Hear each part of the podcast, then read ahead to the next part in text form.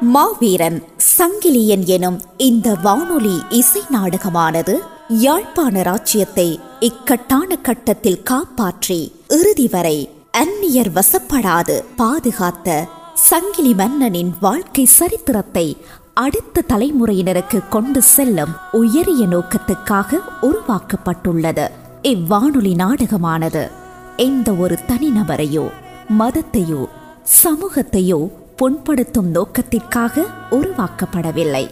குறுநாவல்கள் நாவல்கள் கவிதைகள் நாட்டுக்கூத்துக்கள் என பல வடிவங்களில் உள்ள சங்கிலி மன்னனின் வாழ்க்கை சரித்திரத்தின் தழுவலாகவே இந்த வானொலி நாடக பிரதி உருவாக்கப்பட்டுள்ளது. தமிழ் நேயர்களின் புரிதலுக்காகவே போர்த்துக்கீய கதாபாத்திரங்களும் சிங்கள கதாபாத்திரங்களும் தமிழ் மொழியிலேயே பேசப்படுவதாக சித்தரிக்கப்பட்டுள்ளது.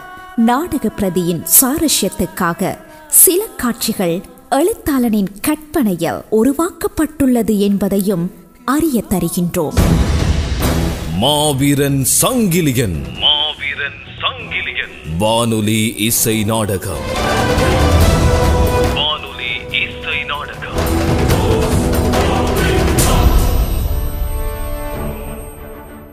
குலசேகர பாண்டியனின் படையெடுப்புக்கு பின்னர் யாழ்ப்பாண ராஜ்யத்தில் ஆரிய சக்கரவர்த்திகளின் ஆதிக்கம் வலுப்பெற ஆரம்பித்தது. நந்தியை தமது கொடியிலும் நாணயத்திலும் பொறித்து பதிமூன்றாம் நூற்றாண்டின் இறுதியில் இவர்கள் ஆட்சி செய்ய ஆரம்பித்தனர்.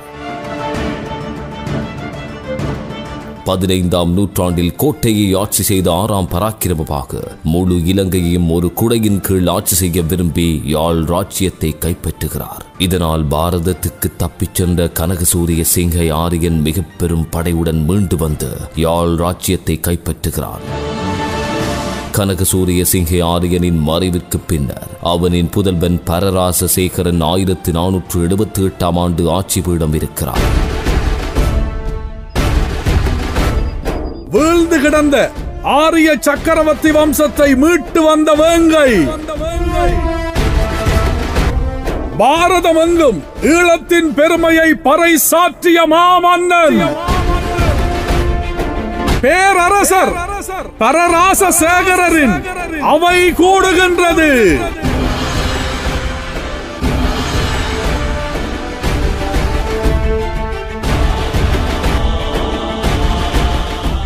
நல்லை கந்தனின் அருள் இந்த அவைக்கு கிடைக்கட்டும். அவை ஆரம்பமாகட்டும்.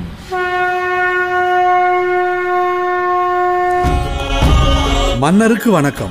கண்டியிலிருந்து மாமன்னர் சேனா சம்பந்த விக்ரமபாகுவின் மாமந்திரியார் வருகை தந்துள்ளார். ம் வரச் சொல். வணங்குகிறேன் யாழ்வேந்தனே. வருக வருக கண்டியின் மா மந்திரியரே தங்களின் பயணம் எப்படி இருந்தது? தங்கள் ஆட்சியில் எங்கள் பயணத்தில் எந்தவித தடையும் இல்லை. கண்டி மன்னர் இஞ்சி மஞ்சள் மிளகு பாக்கு கராம்பு அரிசி நெல் முதலிய பொருட்களை தங்களுக்கு அன்பளிப்பாக தந்துள்ளார். அதற்கு பதிலாக தரமான முத்துக்கள் மாணிக்கம் பவடம் நெல் யானை தந்தம் என்பனவற்றை என் அன்பளிப்பாக கொடுங்கள். சரி தாங்கள் இவ்வளவு தொலைவில் இருந்து வர காரணம்? எங்கள் மன்னருக்கும் கோட்டை மன்னருக்கும் பகை அதிகரித்த வண்ணம் உள்ளது. எமது இஞ்சி மஞ்சள் மிளகு என்பவற்றை பாரத வர்த்தகர்களுக்கும் அரேபிய வர்த்தகர்களுக்கும் விற்பனை செய்ய இடையூறுகளை தந்த வண்ணம் உள்ளனர். இதனால் எமது வர்த்தகர்களும் விவசாயிகளும் பல இன்னல்களுக்கு முகம் கொடுக்க வேண்டியுள்ளது. எனவே எனது மன்னர் தங்கள் துறைமுகம் வழியாக பாரத வர்த்தகர்களுக்கு எமது பொருட்களை விற்பனை செய்ய அனுமதி கேட்டு வர சொன்னார். தங்களுக்குள்ளேயே நிலத்துக்காக இவர்கள் இப்படி அடித்துக் கொண்டிருந்தால் ஒரு நாள் இவர்களின் பகைமையினை தமக்கு சாதகமாக பயன்படுத்தி வேறு யாரும் இவர்களின் ஆட்சியை பிடித்து விடுவார்கள். உங்கள் ராஜ்யத்தில் உற்பத்தியாகும் அனைத்து பொருட்களையும் யாழ் துறைமுகமூடாகவும் பாரதத்துக்கு அனுப்பலாம். உங்கள் உபகார கொடைக்கு நன்றி. ஒவ்வொரு முறையும் பாரதத்திற்கு பொருட்களை கொண்டு செல்லும்போது உங்களுக்கும் அதில் ஒரு பகுதி அன்பளிப்பாக கிடைக்கும். நான் இந்த மகிழ்ச்சியான செய்தியை என் மன்னருக்கு அறிவிக்க வேண்டும். நான் விடைபெற உங்கள் உத்தரவிற்காக காத்திருக்கிறேன். கந்தனருள் கிட்டட்டும் சென்று வாருங்கள். அன்றிரவு. மன்னர் பரராசசேகரனும் படை சேனாதிபதியும் அரச குடும்பத்தினரும் மந்திரிமார்களும் வாழும் கல்வியங்காட்டு வழியாக நடந்து கொண்டிருந்தனர். சேனாதிபதியாரே நல்லூரில் எமது புதிய நகரினை அமைக்கும் பணி இப்போது எந்த கட்டத்தில் இருக்கிறது? மிகவும் சிறப்பாக அமைக்கப்பட்டு கொண்டிருக்கிறது. குதிரைப்படை யானைப்படைக்குமான கொட்டாரங்களுடன் நந்தவனம் ஒருபுறமும் ஆனைக்குளம் மறுபுறம் பல வகை சாளரங்களோடு கூடிய உங்கள் மாளிகை நிர்மாணிக்கப்பட்டு வருகிறது மன்னா. என் மாளிகை அமைக்கப்பட்டு வருவது இருக்கட்டும். நாட்டு மக்களின் குடியிருப்புகள் எவ்வாறு அமைய இருக்கிறது தொழில் ரீதியாக ஒவ்வொருவருக்கும் தனித்தனி இருப்பிடங்கள் அமைக்கப்பட்டு வருகிறது. வணிகர் மாளிகைகள் நெசவாளர் தச்சர் கொல்லர் ஓவியர் ரத்தின வணிகர் புலவர் என ஒவ்வொருவருக்குமான இருப்பிடங்கள் அமைக்கப்பட்டு வருகிறது மன்னா. கூடவே நிலப்பிரபுகளின் மாடங்கள் மருத்துவர் மற்றும் சோதிடர்களின் வாழ்மனைக்கென தனித்தனி வீதிகளும் உழவர்களின் குடிக்கு தனி வீதிகளும் அமைக்கப்பட்டுள்ளன. இனி வரும் எதிர்காலம் உங்களையும் நல்லுரையும் மறக்காது என்பது உறுதி மன்னா. ஆனால் என்ன ஆனால்? நீங்கள் யாரும் அறியா வண்ணம் நடு இரவில் நல்லூரில் இருக்கும் சிவன் கோயிலுக்கு சென்று வருவதாக கேள்விப்பட்டேன். ஓ உமது ஒற்றர்கள் சிறப்பாகத்தான் வேலை செய்கிறார்கள் போல். மன்னரையே ஒற்று வேலை பார்ப்பது தவறு என்று தெரியாதா உமக்கு? சேனாதிபதியாக நான் இந்த காரியத்தை செய்யவில்லை. உங்கள் நண்பனாகவே நான் இந்த காரியத்தை மேற்கொண்டேன். தவறிழைத்தால் மன்னிக்கவும். நண்பா நான் மன்னன் என்ற ஒரு காரணத்துக்காக மட்டுமே இந்த திருமணங்கள் இடம்பெற்றன. ஆனால் மங்கம்மாள் என் ராஜ ஆபரணங்களை தாண்டி எனக்குள் இருக்கும் மனிதனை அடையாளம் கண்டு என்னை மட்டும் நேசித்தாள். காதல் என்றால் என்னவென்று உணர வைத்தாள். அன்பு என்றால் என்னவென்று விளங்க வைத்தாள். மன்னர் ஒருவர் பூக்காரியுடன் உறவு கொண்டுள்ளார் என்பதை இந்த சமூகம் ஏற்குமா? அப்படி உறவு கொண்டு பிறக்கும் குழந்தையை இந்த சமூகம் எந்த கண்ணோட்டத்தில் பார்க்கும்? ஒரு மன்னன் ஒன்றிற்கு மேற்பட்ட ஆசை நாயகிகளுடன் உறவு கொண்டு தன் சந்ததியை வளர்க்க முடியும். அது தவறு என்று எந்த நெறிநூல்களும் உரைக்கவில்லை. ஆனால் ராஜ்ய உரிமை என்று வருகிற போது உங்கள் முதல் இரு மனைவிகளுக்கு பிறந்த குழந்தைகளுக்கே உரிமை உண்டு மன்னா. மௌரிய மன்னர் வம்சத்தில் பிறந்தவன் தாதுசேனன். அவனுக்கு பிறந்த புதல்வன் முதலாம் முகலன். அவனுக்குத்தான் முறைப்படி ஆட்சி அதிகாரம் செல்ல வேண்டும். ஆனால் தாதுசேனனின் ஆசை நாயகிக்கு பிறந்து காசியப்பனுக்கு ராட்சி ஆசை வந்துவிட்டது. இதனால் நடந்தது என்ன? தாதுசேனனை கொன்றுவிட்டு ஆட்சி போட மீறினான் காசியப்பன். முதலாம் முகலனோ எங்கள் வழி துறைமுகம் மூலமாக வடநாடு சென்று படையோடு வந்தான். அவ்வளவு ஏன்? கோட்டையில் நடப்பது என்ன? ராட்சியத்திற்காக ஒருவரோடு ஒருவர் முரண்பட்டு கொண்டனர். இன்று காலை நீங்கள் அரசு சபையில் கூறியது சரிதான்.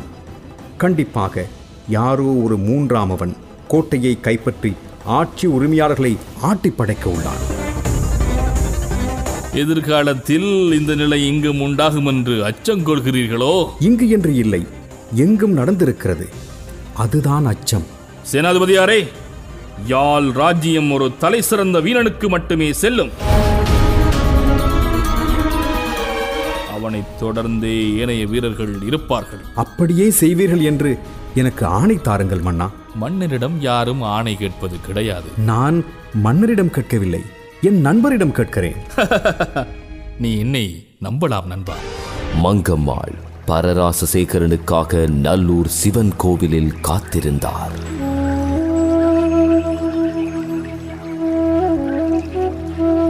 மங்கம்மாள் நீண்ட நேரம் உன்னை காக்க வைத்து விட்டேனா? காதலில் காத்திருப்பது கூட சுகம்தான். அது எப்படி காத்திருப்பது சுகமாகும்? ஆம் தனிமையில் உங்களுக்காக நான் காத்திருக்கும் போது என் நினைவுகள் உங்களை சுற்றியே வலம் வரும். நான் உங்களை முதன்முறையாக சந்தித்த நேரம். நீங்கள் தட்டு தடுமாறி உங்களை என்னிடம் வெளிப்படுத்திய தருணம். அப்போது உங்கள் முகம் பதற்றத்தால் மூடியிருந்தது. அதை பற்றியே இப்போதும் சிந்தித்துக் கொண்டிருந்தேன். நீயும் எளிதானவள் அல்ல. இந்த ராஜ்யத்தின் கோமகன் நானே வந்து என் ஆசையை உன்னிடம் தெரிவித்த போதும் நீ என்னை ஏற்றுக்கொள்ளவில்லையே. நான் என்று இல்லை. எந்த பெண்ணாக இருந்தாலும் இதைத்தான் செய்வார்கள். இது பெண்களின் இயல்பு. ஆணின் காதலை பெண்கள் விரைவில் ஏற்றுக்கொள்ள மாட்டார்கள். நல்லை கந்தரே உன்னை மூன்றாவதாக திருமணம் செய்ய வந்தால் கூட அவரையும் நீ ஏற்றுக்கொள்ள மறுப்பாய் போல் தெரிகிறதே. ஆம் உறுதியாக. காரணம் ஆண்களின் காதல் பெண்களின் அழகை பார்த்து வருவது. அது சயன அறையில் அவளோடு கூடும் போதே முடிந்துவிடும். கூடல் முடிந்ததும் இன்னும் ஒரு பெண் மீது அதே ஆசை தோன்றும். ஆனால் பெண்களுக்கு அவ்வாறு அல்ல. ஒரு ஆண் ஒரு பெண் மீது கொள்ளும் காதலின் அளவை பார்த்தே பெண் காதல் வசப்படுகிறாள். சயன அறையில் அவனோடு கூடும்போது இன்னும் அந்த காதல் அடுத்த கட்டத்திற்கு செல்கிறது. நீங்கள் வணங்கும் நல்லை கந்தன் இரண்டாவதாக வள்ளியை திருமணம் செய்த நேரம் தெய்வானையின் மனம் என்ன பாடுபட்டிருக்கும் என்று எங்களுக்கு தான் தெரியும். மங்கம்மாள் உன்னை காணும் முன்பரே நான் காதலை சரியாக உணர்ந்தது கிடையாது. திருமணம் என்பது ஆட்சியை பிடிக்கவும் தனக்கு பின் ஆட்சியை கொடுக்க ஒரு புதல்வனை பெற்றுக் கொடுப்பதென்றுதான் நான் எண்ணிக்கொண்டிருந்தேன் ஆனால் உன்னை கண்ட பின்புதான் காதல் என்றால் என்ன என்பதை உணர்ந்தேன். ஒன்றை மட்டும் உறுதியாக கூறுகிறேன். உன்னை தவிர இனி என் வாழ்வில் இன்னும் ஒரு பெண்ணுக்கு இடமே இல்லை.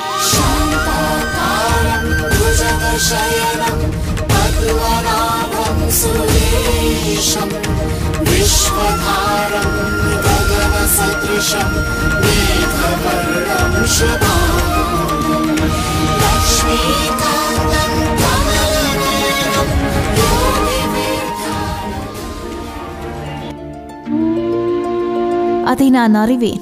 அறிந்த பின்னரே நான் என்னை உங்களுக்காக தந்தேன் என்று உங்கள் கருவையும் நான் சுமக்கின்றேன்.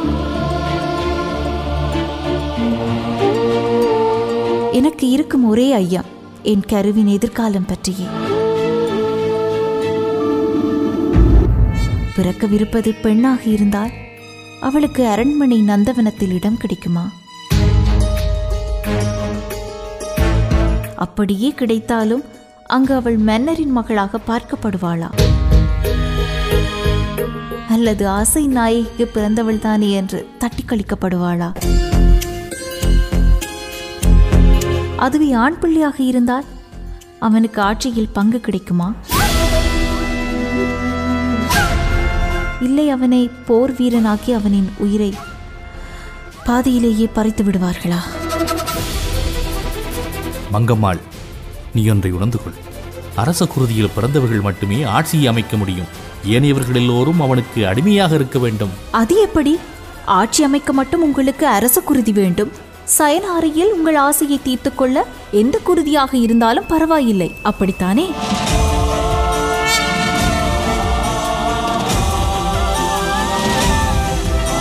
ஆட்சி முறை என்பது அரச நெறிமுறைகளுக்கு உட்பட்டது.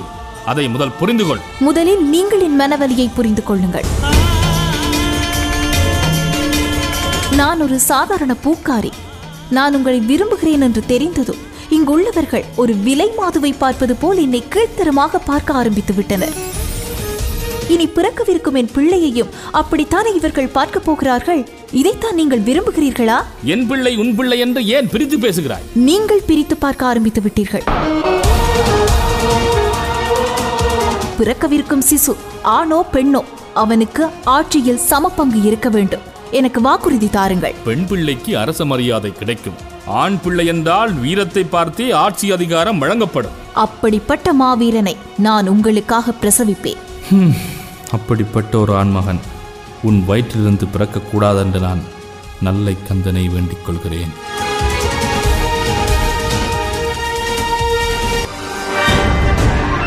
மாவீரன் சங்கிலியன். மிகுதி நாளை.